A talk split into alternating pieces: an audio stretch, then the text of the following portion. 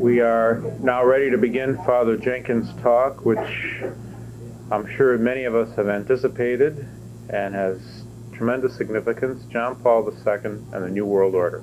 Father Jenkins.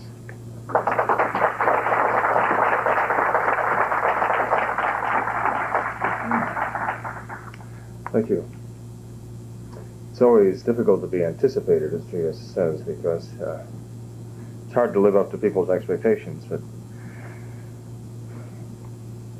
and uh, I do have a plane to catch at three o'clock this afternoon, so I'm going to have to uh, move very quickly, and I hope you'll be able to follow me.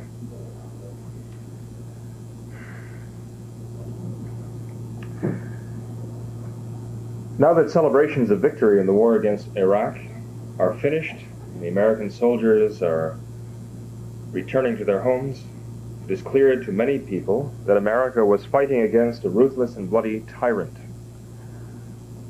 Media reports and photos of the mutilated corpses in the impromptu morgue in Kuwait City revealed the brutality of the Iraqi soldiers who invaded Kuwait City.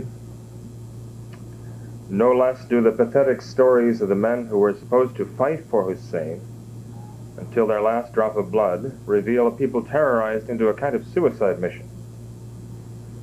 Our military service personnel deserve high praise for their courage and discipline, and even their compassion for the enemy. Yet it is easy to see what America was fighting for, fighting against in all this. Unfortunately, it has not been nearly so easy to discern what America was fighting for. The plight of the Kurdish refugees in northern Iraq the executions of so-called collaborators in liberated Kuwait do raise the question of what lasting good we accomplished in the Gulf War. But the purpose of the conflict was never really well defined. At various times and by various sources, the people of America were informed they were fighting for the stability and accessibility of oil, the liberation of the victim Kuwait after the invasion by an unjust aggressor, the defense of Israel threatened by the bellicose dictator of Iraq, the enforcement of the United Nations resolutions against Iraq. And finally, we were told we were fighting for freedom and democracy. But looming over all of these explanations of the rationale behind the Gulf War was the reason given by President Bush in his address to the joint session of Congress on September 11, 1990. It was there that President Bush told the United States of America that we were fighting for the new world order. In his address to the joint session of Congress last September, the President said this A new partnership of nations has begun. We stand today at a unique and extraordinary moment. The crisis in the Persian Gulf, as grave as it is, also offers a rare opportunity to move toward a historic period of cooperation. Out of these troubled times, our fifth objective, a new world order, can emerge. A new era, freer from the threat of terror, stronger in the pursuit of justice, and more secure in the quest for peace an era in which the nations of the world, east and west, north and south, can prosper and live in peace. A hundred generations have searched for this elusive path to peace, while a thousand wars raged across the span of human endeavor. Today, that new world is struggling to be born, a world quite different from the one we've known. The president concluded his address with stirring words, many would say ominous words. We are now in sight of a United Nations that performs as envisioned by its founders. Once again, Americans have stepped forward to share a tearful goodbye with their families before leaving for a strange and distant shore. At this very moment, they serve together with Arabs, Europeans, Asians, and Africans in defense of principle and the dream of a new world order. That is why they sweat and toil in the sand and the heat and the sun. The president concluded, Thank you, good night, and God bless America. Now, this announcement by the United States President of a new world order was not the first such call by a world leader. He was really echoing the words of another president, Mikhail Gorbachev, the president of the Soviet Union, who declared one year ago, last June, to the students at our own Stanford University in California that old enemies must now work together to build a new world order.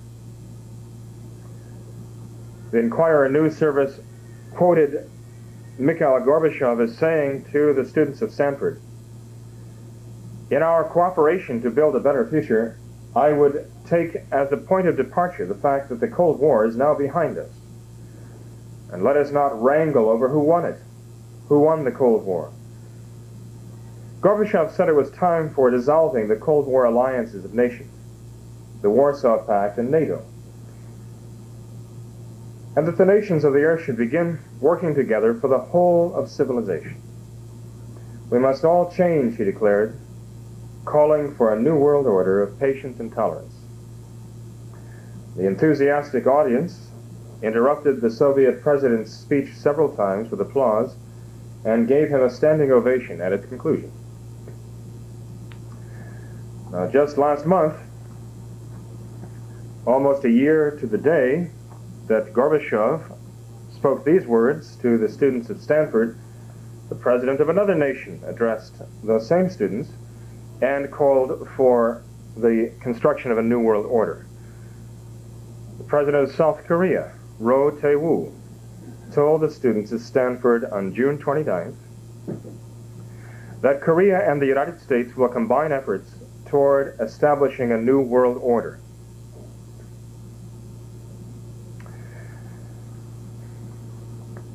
The promise of a new world order is really nothing new. As President Bush pointed out, 100 generations have come and gone all yearning for the coming of this new world order, which he says is now being born. The phrase appears in Latin on the reverse side of the Great Seal of the United States, which, by the way, was rejected as part of the original seal because of its shady Masonic overtones, according to Spenser in his fascinating book, The Cult of the All-Seeing Eye.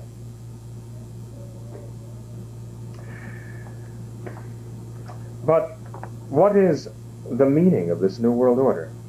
What is this going to be? It appears in the talk of Presidents Bush and Gorbachev. Where did this phrase come from? And what does it signify?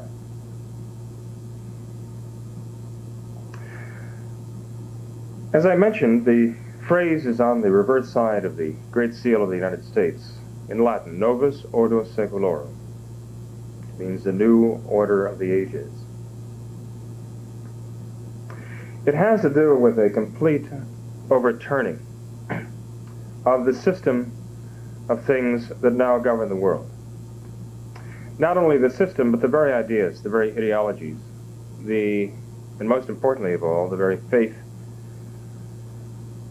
that people have. It sounds very much like the Novus Ordo Missae. It's surprising to hear that Paul VI introduced a new order of Mass. The use of the word order was a very strange choice because ordinarily the Church would employ a word like a new rite of Mass or a new ceremony perhaps, but a new order. A new order implies a complete undoing of the past and the creation of something entirely new. Well, that is what the phrase the New World Order means the creation of a new world. Not only in its structures, but in its very ideas. President Bush, as a student at Yale University, was a member of a secret society called the Skull and Bone Society. The involvement of President Bush in secret societies has even drawn some international attention a German monthly called Sache Informationen of June 1991, says of the United States President, with the words, God bless the combat forces of the coalition, God bless the United States of America, Bush began the Gulf War on January 16, 1991. Which God did Bush mean? The magazine 30 Days also posed this question in its February edition on page 13, and its answer is as follows.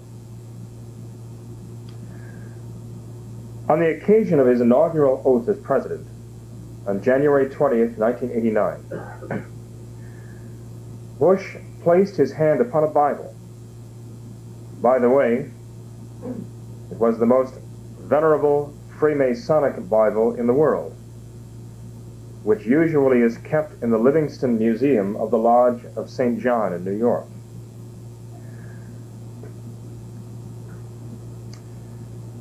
George Bush is a Freemason and can be proud of it, tersely declared Giuliani, Giuliano di Bernardo, Grand Master of the Italian Lodge of the Grand Orient. Of equal concern is President Bush's long history with the Council on Foreign Relations. An interesting booklet by Phoebe Courtney entitled Not in Our National Interest was published last year by the Independent American out of Littleton, Colorado, and it maintains that the Gulf War was, as the title suggests, not in the United States' national interest. The author cites the September 6th syndicated column of John McManus, publisher of the New American magazine. She quotes him as saying, Internationalists and their world government promoting cronies aren't even trying to hide their glee about one significant aspect of the Middle East crisis. They are delighted with the huge jump in importance given to the United Nations. The author indicates that the Council on Foreign Relations has a great deal to do with setting the stage for the New World Order. And she charges George Bush with long-standing membership in the Council on Foreign Relations.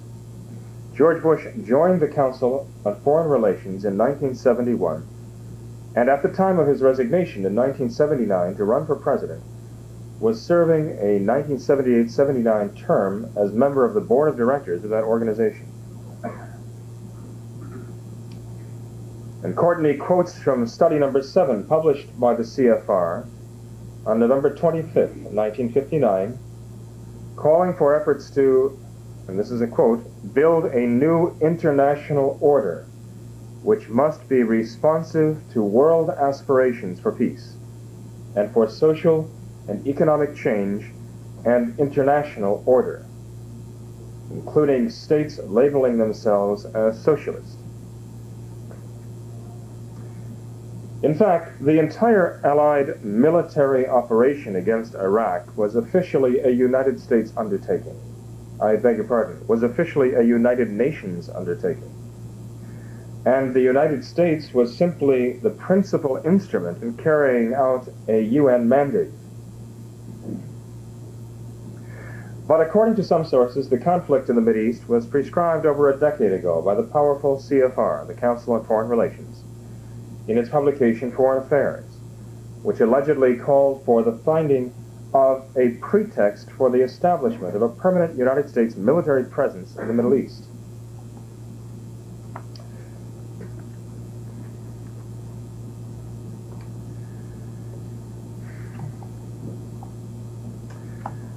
In describing his New World Order, the President talked about the central role to be played by the United Nations and how in establishing this New World Order we would need a United Nations which functioned according to its principles.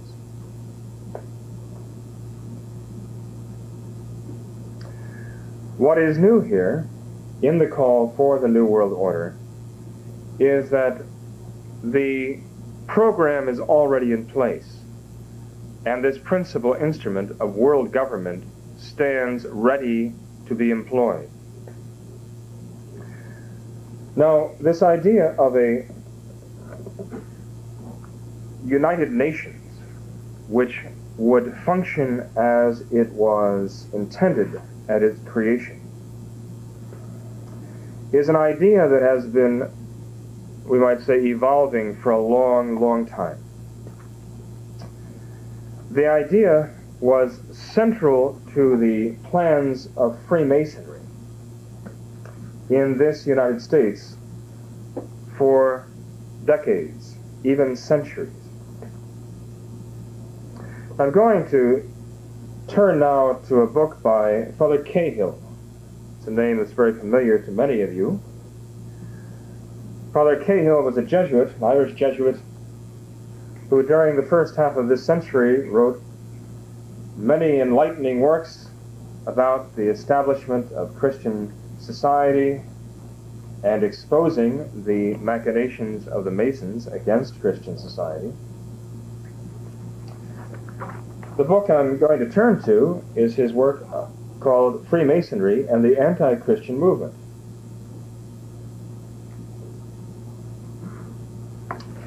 The reason why I turn to this book is because he sheds a little bit of light on the, the thought of international Freemasonry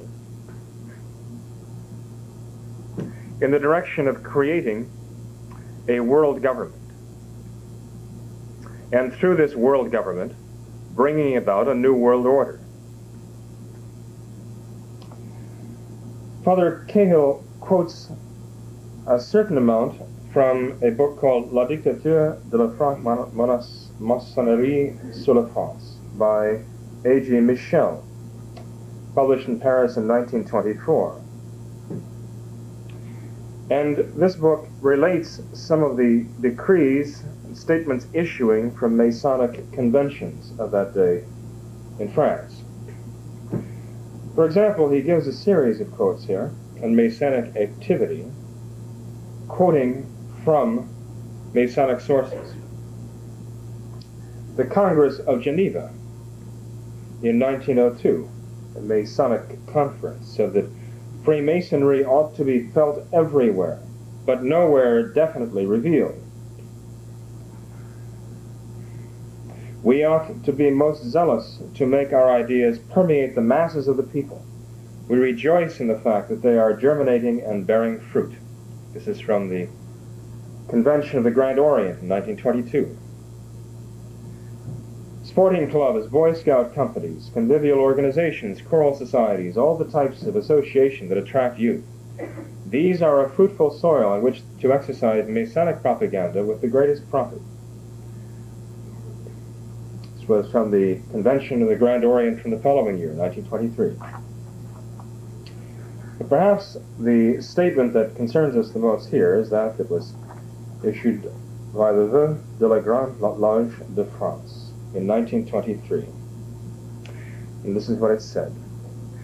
An admirable aspiration towards an ideal of altruism and pacifism is carrying the brethren of most of our lodges to set up their hopes in the complete and absolute realization of that organism for the liberation of modern society, the League of Nations.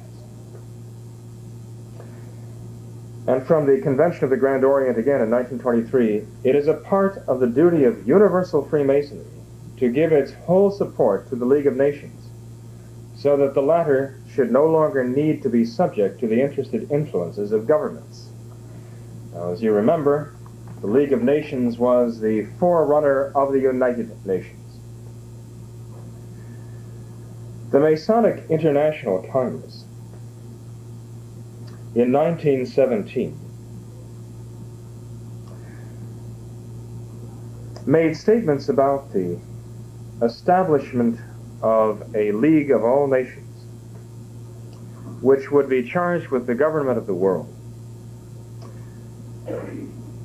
Reports about this International Congress of Masonry appeared in the Corriere della Sera of Italy special representatives of the Masonic Conference, including members from Masonry from all of the Allied powers, met in Paris in January 14th and 15th, 1917.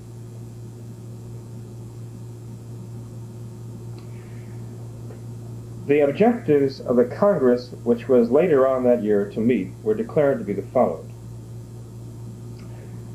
To prepare the way for the United States of Europe. Now, this should sound very familiar today because all of this is now coming to realization. To prepare the way for the United States of Europe to set up a supranational authority whose purpose will be to settle the disputes between nations Freemasonry will be the agent of propaganda in favor of this conception of universal peace and happiness, which is the League of Nations. That the meeting of Masonry on June 28th, held under the presidency of General Peignet, the Grand Master of the Grand Lodge of France, the constitutions of the future League of Nations were voted upon.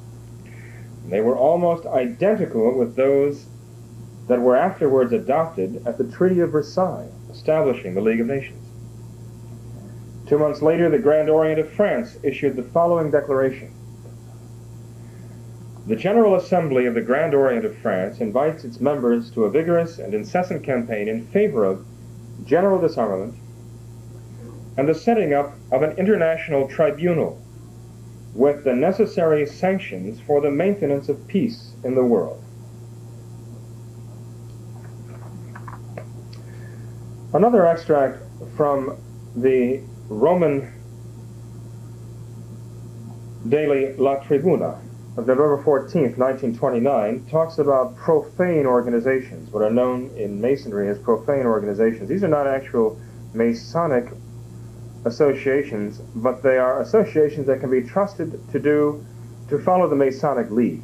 So if there is propaganda that appears in a Masonic publication, these others will pick it up and amplify it. These profane associations, which are at least as numerous as the professedly Masonic lodges, serve Masonry as residence boards for the diffusion of its ideas and principles. As the central Masonic organs give the note, all these associations join in the chorus and follow the lead in perfect harmony. Now, one of these profane organizations is called the Pan-Europäische Union, the Pan-European Union. And this is what uh, Father Cahill has to say about this Pan-European Union organization. A step towards the world republic, he says.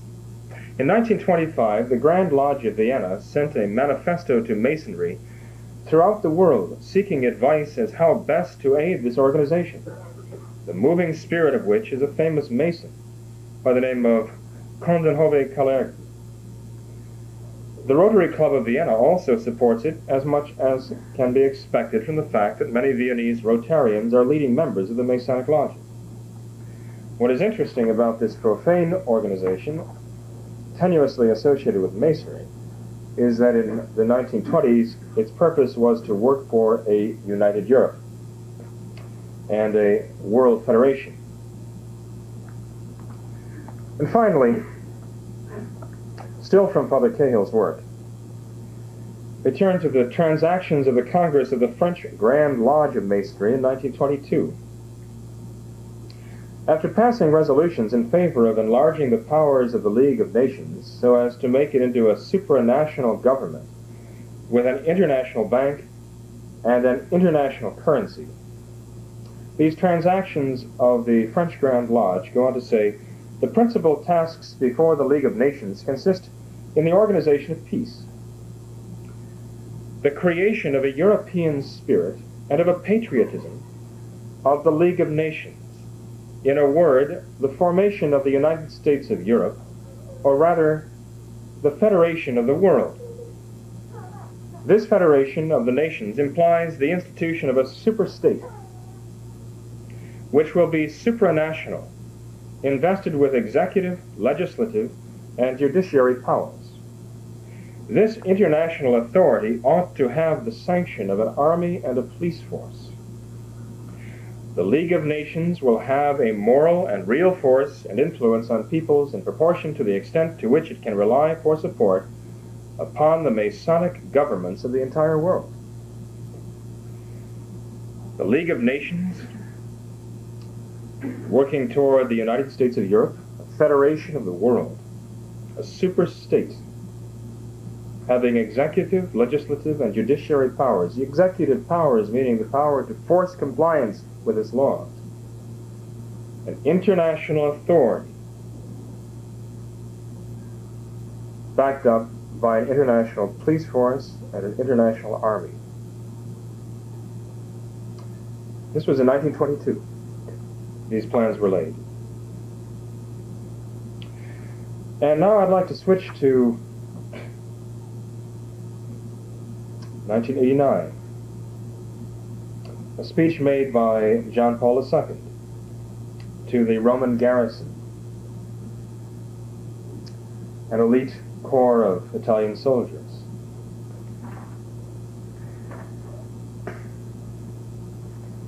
On Sunday, April 2nd, 1989, John Paul II met with over 7,000 young men performing their military service at Cecchignola, a base at which the important Roman garrison is stationed. It was an historic visit, the central moment of which was a new Mass at which the Pope presided, surrounded by an honor guard during the Liturgy of the Word. John Paul II gave a homily, and in the midst of that sermon, this is what he told the soldiers. He said, in speaking of what is necessary to establish world peace,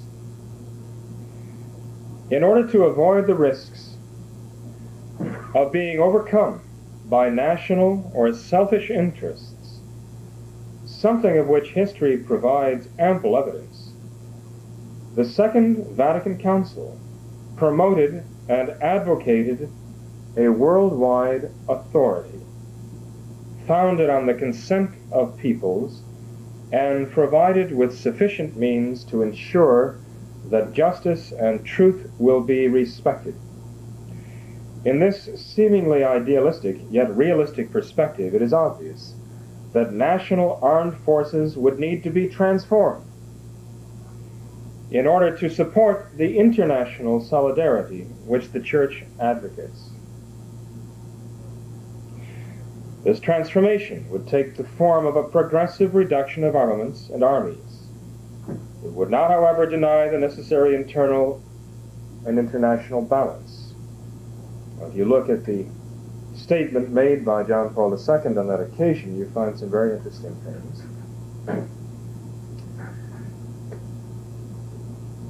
That in order to obtain this worldwide authority, you'd have to arm it with an international force to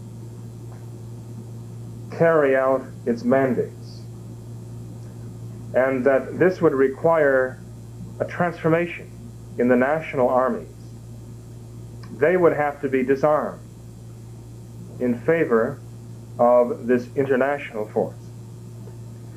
But what is most interesting is that John Paul II says that this was demanded by Vatican Council II. And so,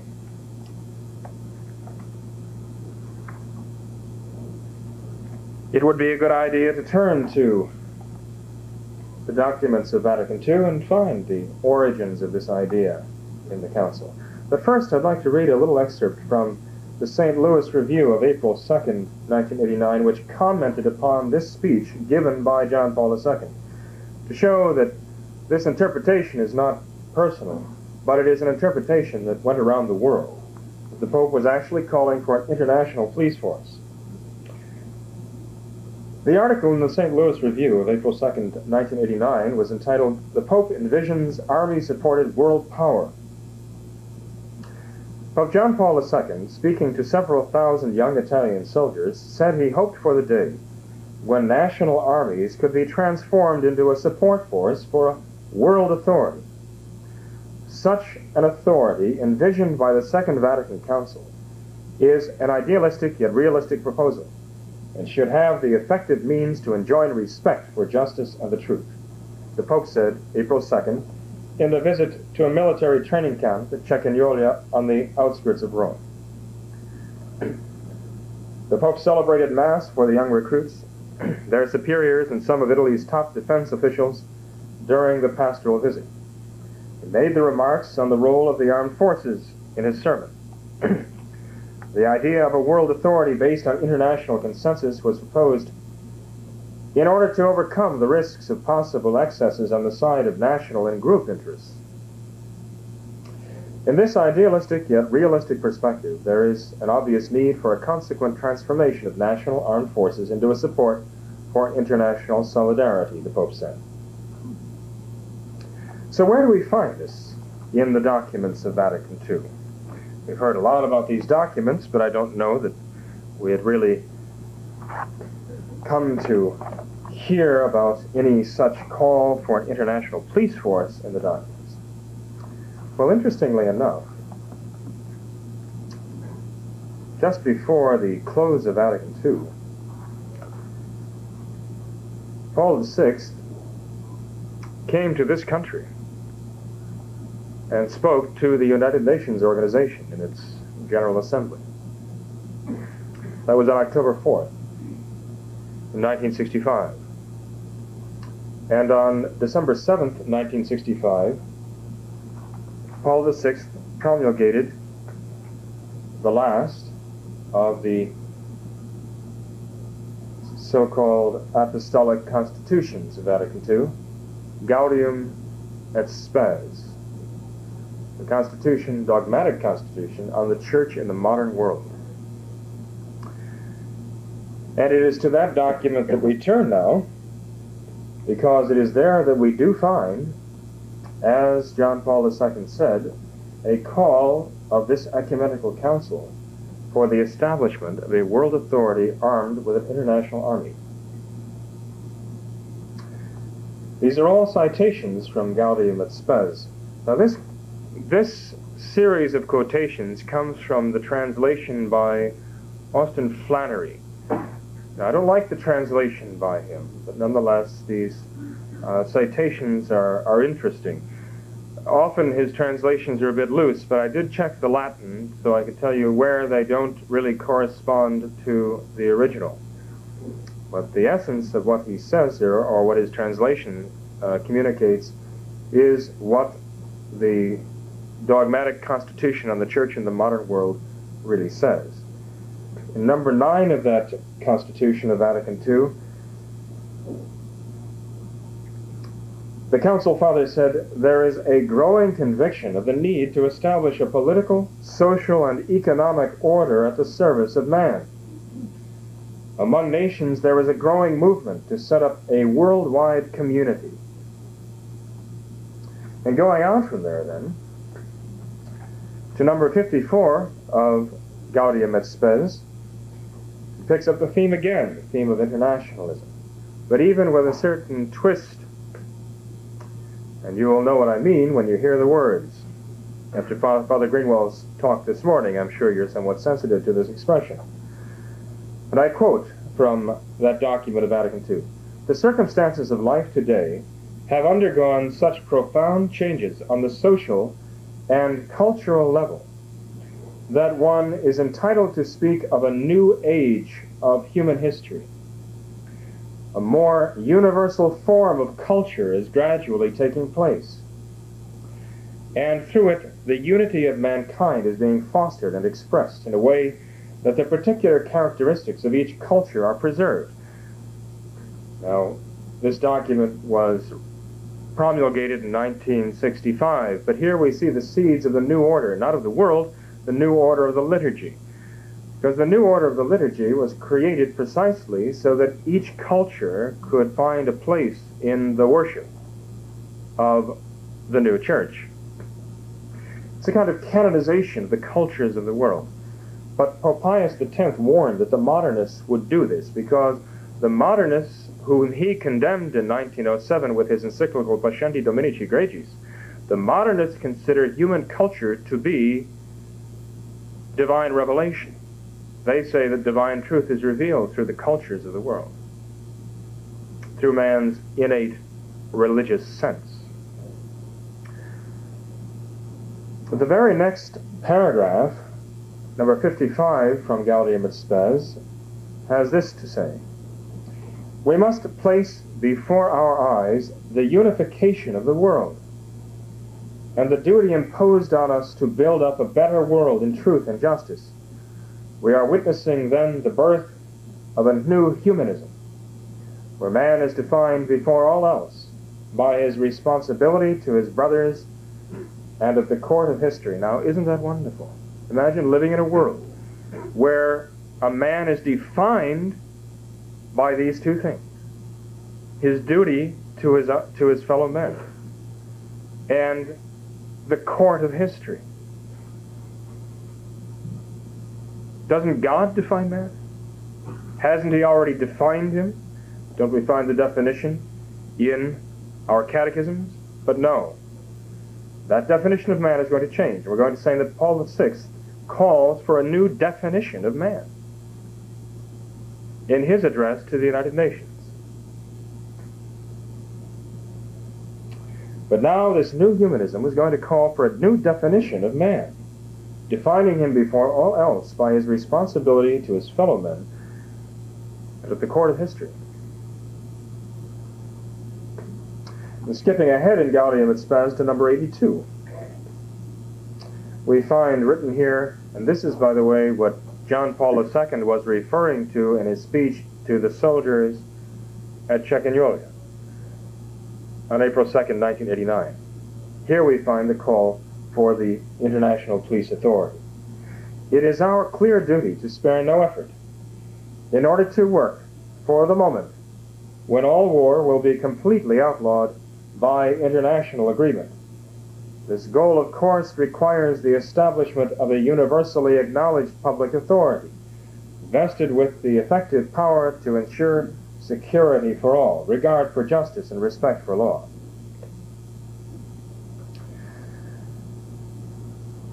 And in number 88 of that document, we read Christians should willingly and wholeheartedly support the establishment of an international order that includes a genuine respect for legitimate freedom and friendly sentiments of brotherhood towards all men. This might as well be a Masonic document. And I'm going to conclude by reading number 84, statements from number 84 and number 85 of this dogmatic constitution of the Church in the modern world, and then finally a short phrase from number 82. Already existing international and regional organizations certainly deserve well of the human race. They represent the first attempts at laying the foundations on an international level for a community of all men to work towards the solutions of the very serious problems of our times. And then number 85 says the establishment of an authentic economic order on a worldwide scale can come about only by abolishing profiteering nationalistic ambitions, greed for political domination, schemes of military strategy, and intrigues for spreading and imposing ideologies. It will come about if all men forego their own prejudices and show themselves ready to enter into sincere dialogue. And finally, a statement from number 82 of that document. In our times, this work demands that men enlarge their thoughts and their spirit beyond the confines of their own country, that they put aside nationalistic selfishness and ambitions. I guess what they mean by that is patriotism. That they cultivate deep reverence for the whole of mankind, which is painstakingly advancing toward greater maturity. Now, I'd like to read another translation of that section 82 calling for the International Police Force. This is the translation put out by the Daughters of St. Paul. Some of you might have been to the Daughters of St. Paul bookstores. They still have some things that could pass for real Catholic literature. They have some things in there. But little do we know that on the bookshelves in such innocent seeming places were calls for a world authority with an international peace force. But this is uh, section 82 of this dogmatic constitution of Vatican II, according to that translation. It is our clear duty, therefore, to strain every muscle in working for the time when all war can be completely outlawed by international consent. This goal undoubtedly requires the establishment of some universal public authority acknowledged as such by all, and endowed with the power to safeguard on behalf of all security, regard for justice, and respect for rights. But before this hoped for authority can be set up, the highest existing international centers must devote themselves vigorously to the pursuit of better means for obtaining common security. Since peace must be born of mutual trust between nations, and not be imposed on them through a fear of available weapons, everyone must labor to put an end, at last, to the arms race, and to make a true beginning of disarmament. Not unilaterally, indeed, but proceeding at an equal pace according to agreement and backed up by true and workable safeguards. And Again, looking at this statement, which John Paul II was recalling at his speech in Cecchignola, we find here the two elements, or these two aspects of establishing this world authority. An international enforcement, enforcement army, or police force, and secondly, the disarmament, common disarmament, of the national armed forces of the world.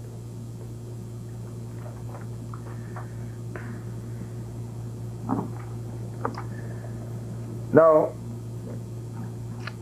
it would be a good idea for us to regroup here for a moment before turning to Paul VI's speech before the United Nations to see the role of the post-conciliar popes in this establishment of the world authority, and consequently their role in the establishment of the New World Order.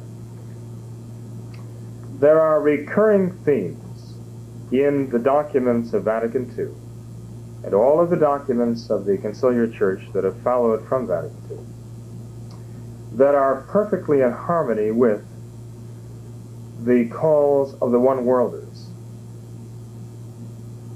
One of these is the call for the redistribution of the world's goods. This is very common throughout the social encyclicals of John Paul II, Paul VI before him, John the 23rd before him. The redistribution of the world's goods. And we're going to see that message coming out in these statements before the United Nations. Another aspect of the call of the Conciliar Church for a change in the way the world is structured is this notion of religious liberty, which was the document embodied in the document Dignitatis Humanae Personae, decreed, by the way, on the same day with Gaudium et Spes, December 7th, 1965.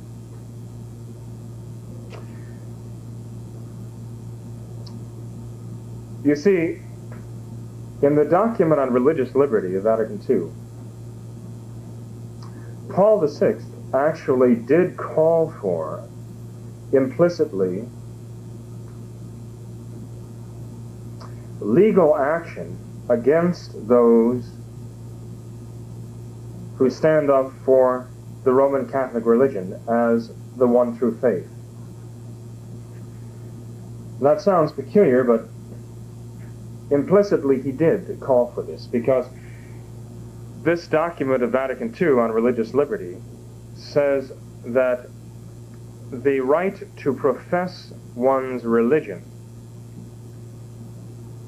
is a God given right which no civil authority has the power to, to resist.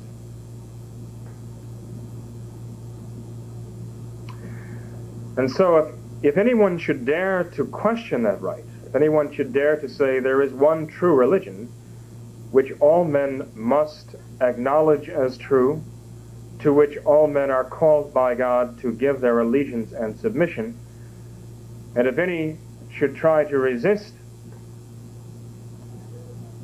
the practice of any religion by trying to set up one religion as true and absolute to which all men must bow down. That those who would attempt such a thing should be prosecuted by civil authority as being enemies of the rights of man. Well, of course, they were giving a very good description of the Catholic Church throughout the centuries. Because the Catholic Church always believed, and the true Catholic Church still does believe, that it was founded by Jesus Christ, who is not a great prophet only, but he is the Son of God.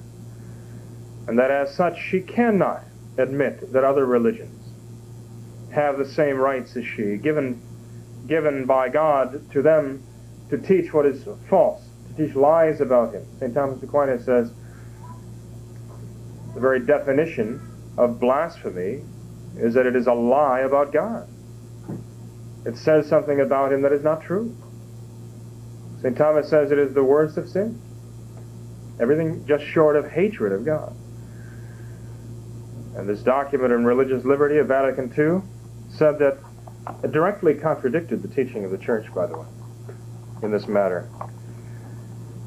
And said that the ideal circumstance of civil society is where all religions are regarded as legally equal. The Catholic Church has always condemned that idea. And she's paid a terrific price for it, too. She seems to be very unecumenical. But this idea of one true religion does not have a place in the New World Order.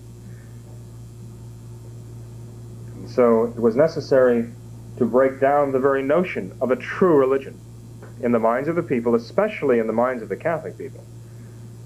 And that is being accomplished now by the priests and the bishops, and especially through the agencies of men like John Paul II, Paul VI, and John the 23rd. Think about it. If Mikhail Gorbachev told the world there's no such thing as one true religion, we must respect all religions because they all contain truth, and you can save your soul in any of them because the Spirit of God works in them all, you wouldn't believe what he was saying. And neither would most of the Catholic people. But if John Paul II says the same thing, the Spirit of God works through all religions. You can save your soul in any one of them. As he did recently, by the way, in his encyclical Redemptoris Missio, the mission of the Redeemer. Then Catholics are willing to believe it. And so these men are able to accomplish with the stroke of a pen what no Roman Empire, what no communist dictatorship was ever able to do. And that is convince the Catholic people to lay down their faith. Catholic people were willing to lay down their arms, but they were never willing to lay down their faith until the advent of this new age in the church. And that was accomplished in the name of obedience.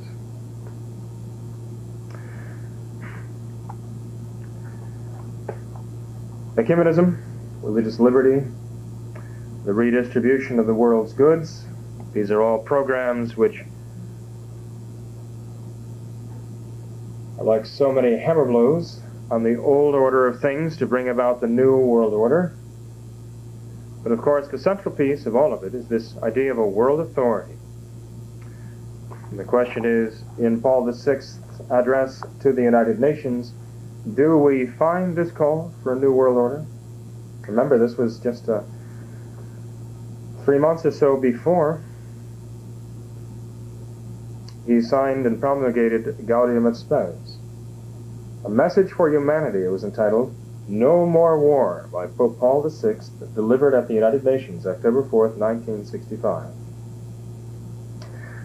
Paul VI begins by talking to the representative of the United Nations by saying that he delivers to them cordial personal homage. He points out that he brings the respect of the entire Second Vatican Council, which was then meeting in Rome, to the United Nations organization. Soon in, in his address to the United Nations, he says something that I found rather ominous because as soon as I read this, I thought of something else. I made a connection. Because Paul VI makes this point to the members of the United Nations in 65. Now listen to it and tell me if you get the same thought. Now you here represent all peoples, he says. Allow us to tell you that we have a message, a happy message to deliver to each one of you and to all. I'll give you the whole statement. For as you will remember, we are very ancient. We here represent a long history we here celebrate the epilogue of a wearying pilgrimage in search of a conversation with the entire world. Ever since the command was given to us, go and bring the good news to all people. Now you here represent all peoples. Allow us to tell you that we have a message, a happy message, to deliver to each one of you and to all. The thought that occurred to me when I read this was that this is one of the signs preceding the coming of the Antichrist, that the gospel will be preached to the peoples of the whole world. It is one of the preconditions for the coming of the Antichrist. And I found it interesting that Paul VI would have made a special note of that toward the beginning of his speech. He then went on to tell the United Nations organization that it is the obligatory path of modern civilization and of world peace.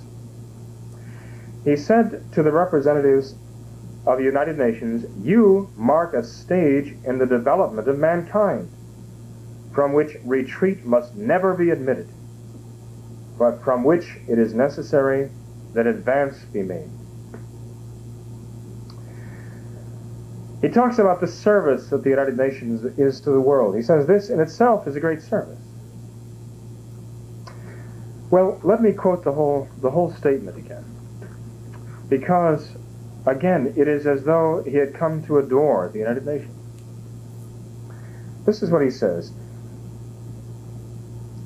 You grant recognition of the highest ethical and juridical value to each single sovereign national community, guaranteeing it an honored international citizenship.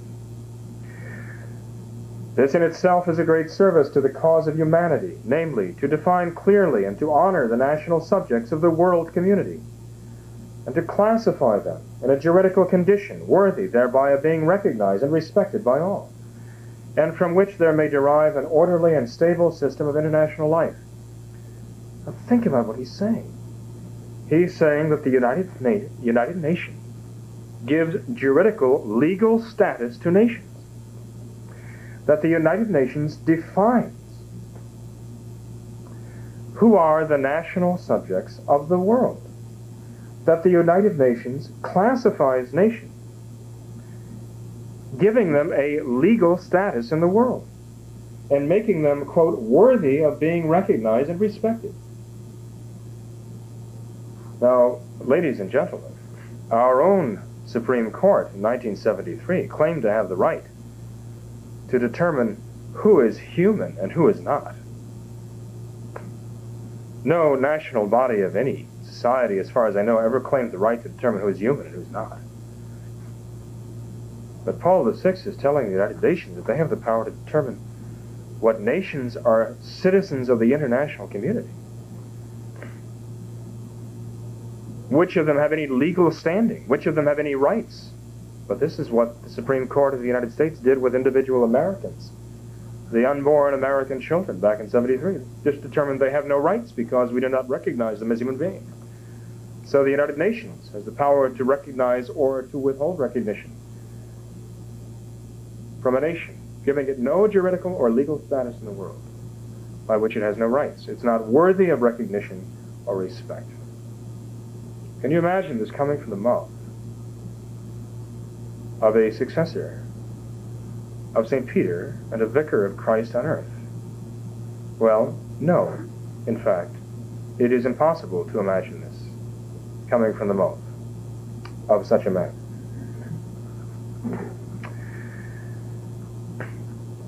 Now, this speech was made and circulated throughout the entire world, and I wonder how many of you read it.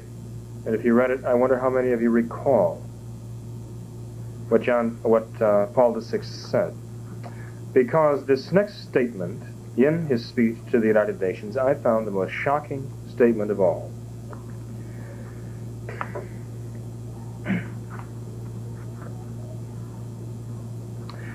This is what he says.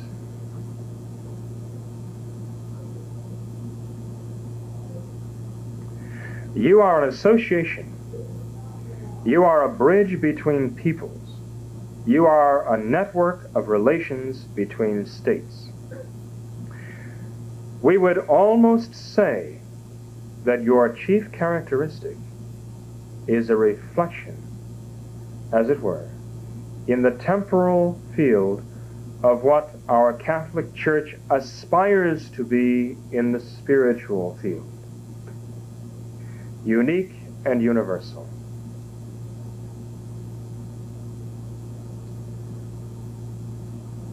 You understand what he's saying here? He's saying that the United Nations is like a temporal Catholic Church. Unique, universal, uniting the nations of the world. But he doesn't say the United Nations is a temporal model of what the Catholic Church is. He says the United Nations is a temporal counterpart to what the Catholic Church aspires to be, what it is trying to be.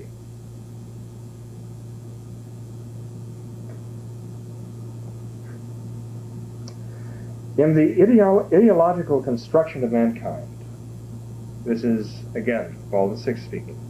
In the ideological construction of mankind, there is, on the natural level, nothing superior to you.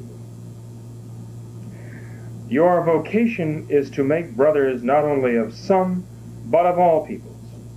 A difficult undertaking indeed, but this is your most noble undertaking. Is there anyone who does not see the necessity of coming thus progressively to the establishment of a world authority able to act efficaciously on the juridical and political levels?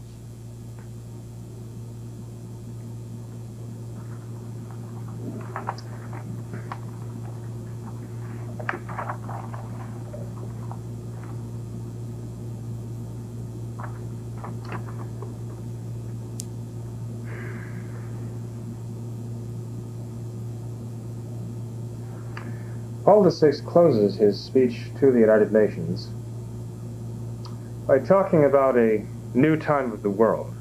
He says it is necessary for all of us to undergo a kind of conversion, to think of mankind in a new way. But I'll let him speak. The hour has struck for our conversion, for personal transformation, for interior renewal. We must get used to thinking of man in a new way and in a new way also of man's life in common, with a new manner too of conceiving the paths of history and the destiny of the world. He talks about establishing an edifice of modern civilization built upon spiritual principles. You have to be careful because when they talk about spiritual principles, you might be tempted to think that they mean what the Catholic Church means by spiritual principles, and it simply is not so. You see, when the Catholic Church speaks of spiritual principles, she's referring to the soul, she's referring to grace, she's referring to eternal salvation. This is not what these people mean. They do not refer to the soul. They do not refer to grace. They do not refer to eternal salvation. They talk about structures of sin in this world. They talk about peace and justice on earth. Everything is of this world. And so when they talk about spiritual values, they mean simply human rights.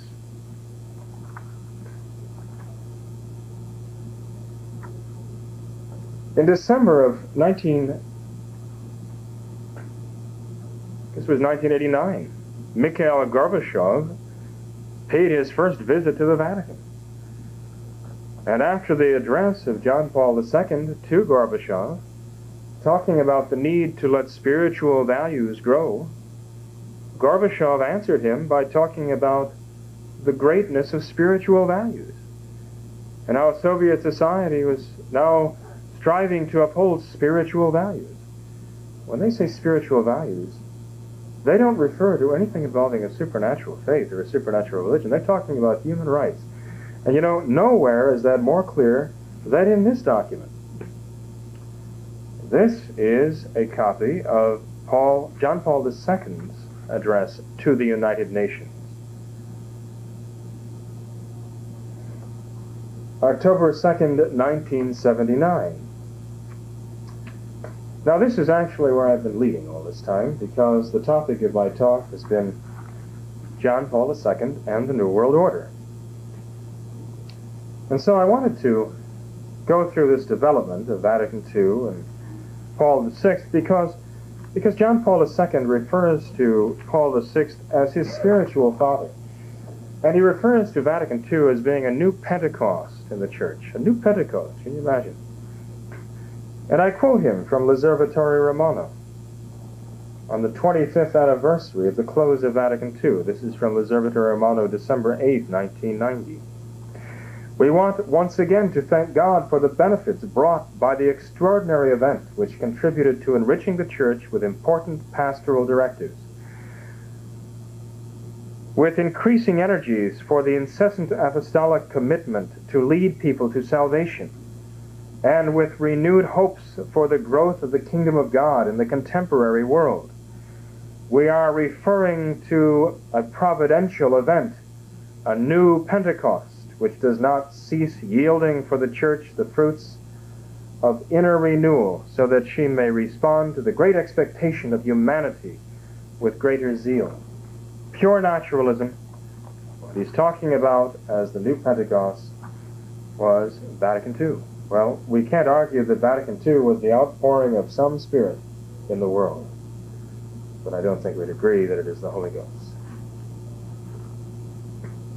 John Paul II's whole pontificate is dedicated to carrying out the directives of Vatican II. He does talk about the glories of various things. He, he talks about the uh, pious things, the rosary and so on, but in fact, what he does is he puts into practice, he puts into effect the directives of Vatican II. When all is said, what he's done is he has implemented the directives of Vatican II.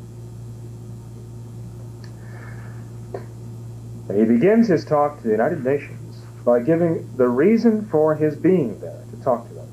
He says, It is because of the special bond of cooperation that links the Apostolic See with the United Nations organization. And he goes on to say this Besides attaching great importance to its collaboration with the United Nations organization, the Apostolic See has always, since the foundation of your organization, expressed its esteem and its agreement with the historic significance of the Supreme Forum for the international life of humanity today. It also never ceases to support your organization's functions and initiatives, which are aimed at peaceful coexistence and collaboration between nations. There are many proofs of this. In the more than 30 years of the existence of the United Nations organization, it has received much attention in papal messages and encyclicals in documents of the Catholic Episcopate, and likewise in the Second Vatican Council. Pope John 23rd and Pope Paul VI looked with confidence on your important institution as an eloquent and promising sign of our times. He who is now addressing you has, since the first months of his pontificate, several times expressed the same confidence and conviction as his predecessors. This confidence and conviction on the part of the Apostolic See is the result, as I have said, not of merely political reasons, but of the religious and moral character of the mission of the Roman Catholic Church. Again, he ties the very mission of the church to the mission of the United Nations. Says that it is this that inspires confidence and trust. Now, the United Nations was formed, at least its charter was ratified on June 26, 1945. And the organization began functioning on October 24th of 1945. And then December 10th of 48, there was passed what is what Paul VI calls the fundamental document. A fundamental document so important that he says it is the real milestone on the path of the moral progress of humanity. He says it is the cornerstone of the United Nations organization. He says that according to this document, the consciences of the representatives of the United Nations should be formed. This man made document, which should be the formation of their consciences, is the Universal Declaration of Human Rights, statement of the rights of man before the United Nations. This book, The Fearful Master by G. Edward Griffin, has been around a long time, and I suppose many of you have heard of it, and some few of you perhaps have read it. But Griffin has a very interesting section comparing the Soviet Constitution with this idea of human rights presented by the United Nations. He makes an interesting observation. This is what he says Article 103 of the Soviet Constitutions states, in all courts, cases are tried with the participation of peoples, except in cases specially provided for by law. And Article 111 states, in all courts of the USSR, cases are heard in public, unless otherwise provided for by law. And Griffin says that this statement of a principle and then giving a, an enormous loophole except where provided otherwise, allows the entire Constitution to be voided. That this is to be done except where it is provided by law. And of course, the law always provides otherwise. And this is exactly what the United Nations Covenant on Human Rights says repeatedly. Everyone shall have the right to freedom of expression says the Declaration on Human Rights. But a little farther along, we find this. But this right to freedom of expression carries with it special duties and responsibilities and is therefore subject to certain penalties, liabilities, and restrictions as are provided by law. Now, whose law? Article 15, Section 3 says, Freedom to manifest one's religion or beliefs may be subject only to such limitations as are prescribed by law. Whose law? Article 19 promises liberty of opinion, and then cancels it immediately by stating that it may be subject to certain unspecified restrictions, quote, as provided by law, unquote. Article 20. The right of peaceful assembly shall be recognized. No restriction may be placed on the exercise of this right other than those imposed in conformity with the law. This is a declaration of human rights by the organization that is supposed to govern the world, a disarmed world with an armed police force of its own. They have their own judiciary, the World Court.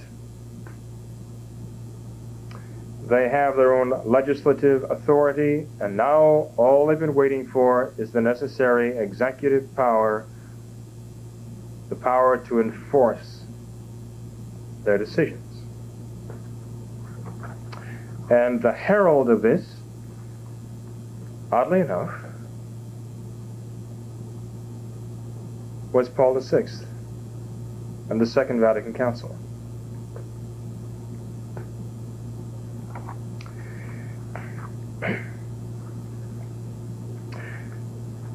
Yet John Paul II says in his address to the United Nations, This Declaration of Human Rights has struck a real blow against the many deep roots of war, since the spirit of war in its basic primordial meaning, springs up and grows to maturity where the inalienable rights of man are violated.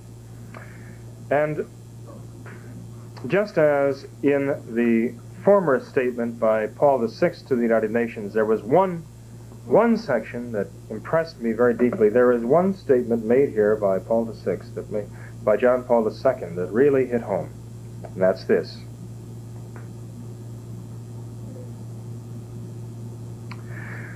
Within the Church's doctrine, the encyclical Pacem in Terris by John 23rd provides in synthetic form a view of this matter of world peace that is very close to the ideological foundations of the United Nations.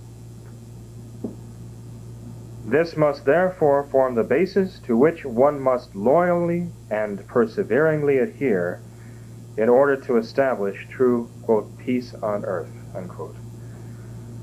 Pacem in Terris expresses in a synthetic form the view very close in ideological foundation to the United Nations organization.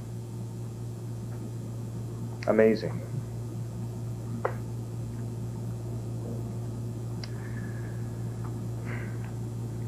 Well, I'm going to have to skip ahead here because time is running short.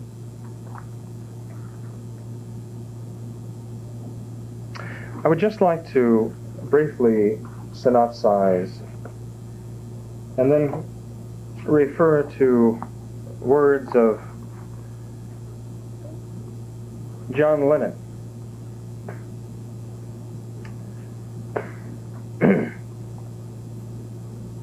You know, in all of this, there's no mention of our Lord Jesus Christ, His law, the recognition of His kingship. He's basically irrelevant irrelevant. He's been superseded by an organization of men called the United Nations. This organization of men must, above all, enforce spiritual values. Spiritual values, again, meaning the rights of man.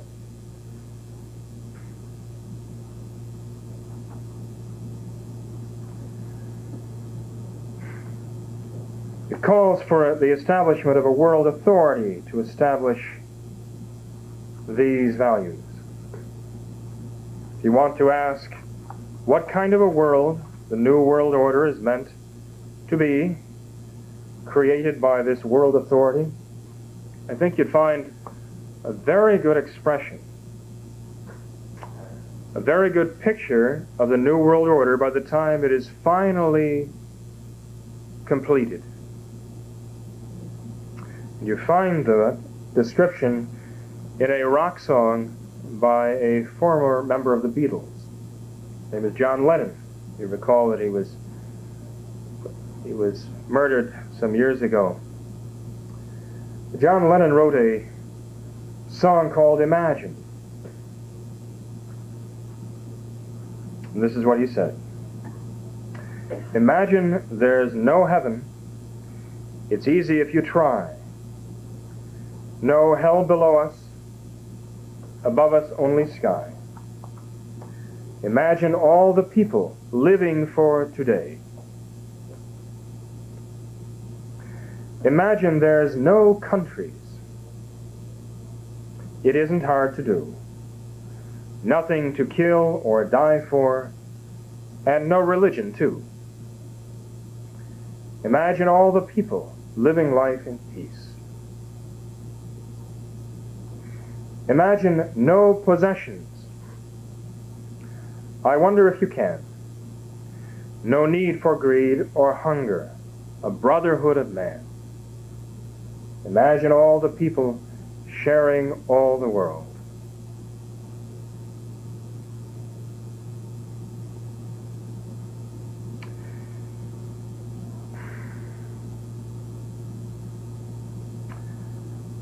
They are building a new Tower of Babel. They're trying to build heaven on earth. Now, what is our place in all this? Our place is this. We are called upon to make the greatest act of faith that Catholics have ever made. That's what is going to be required of us. We believe in the real presence of our Lord in the Blessed Sacrament. But that takes faith, you know. To believe that in the host is the body and blood of Christ. We have to believe that Christ truly is who he said he was, that he is the Son of God. But even the apostles who believed in the Blessed Sacrament, they found it hard to believe that Jesus could really rise from the dead.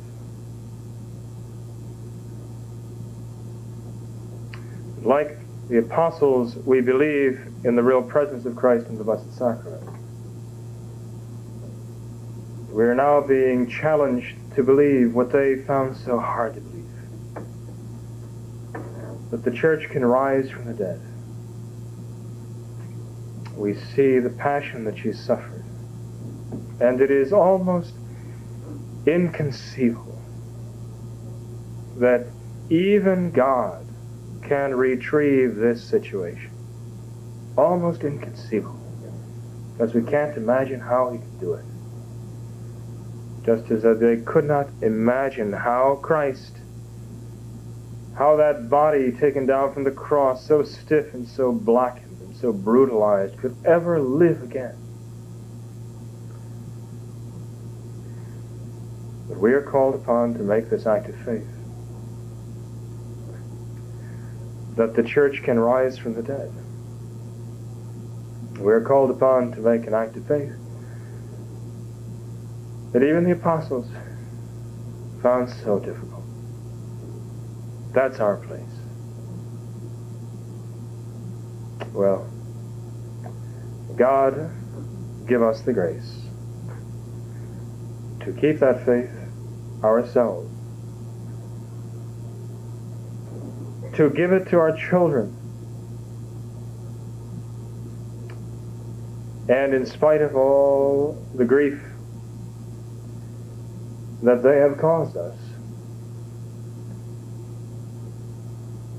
May God grant us this signal mark of a true Catholic the grace to forgive, the grace to pray for our enemies.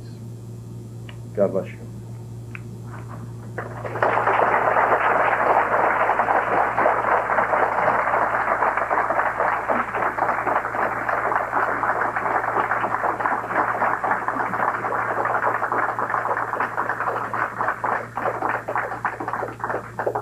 Thank you very much.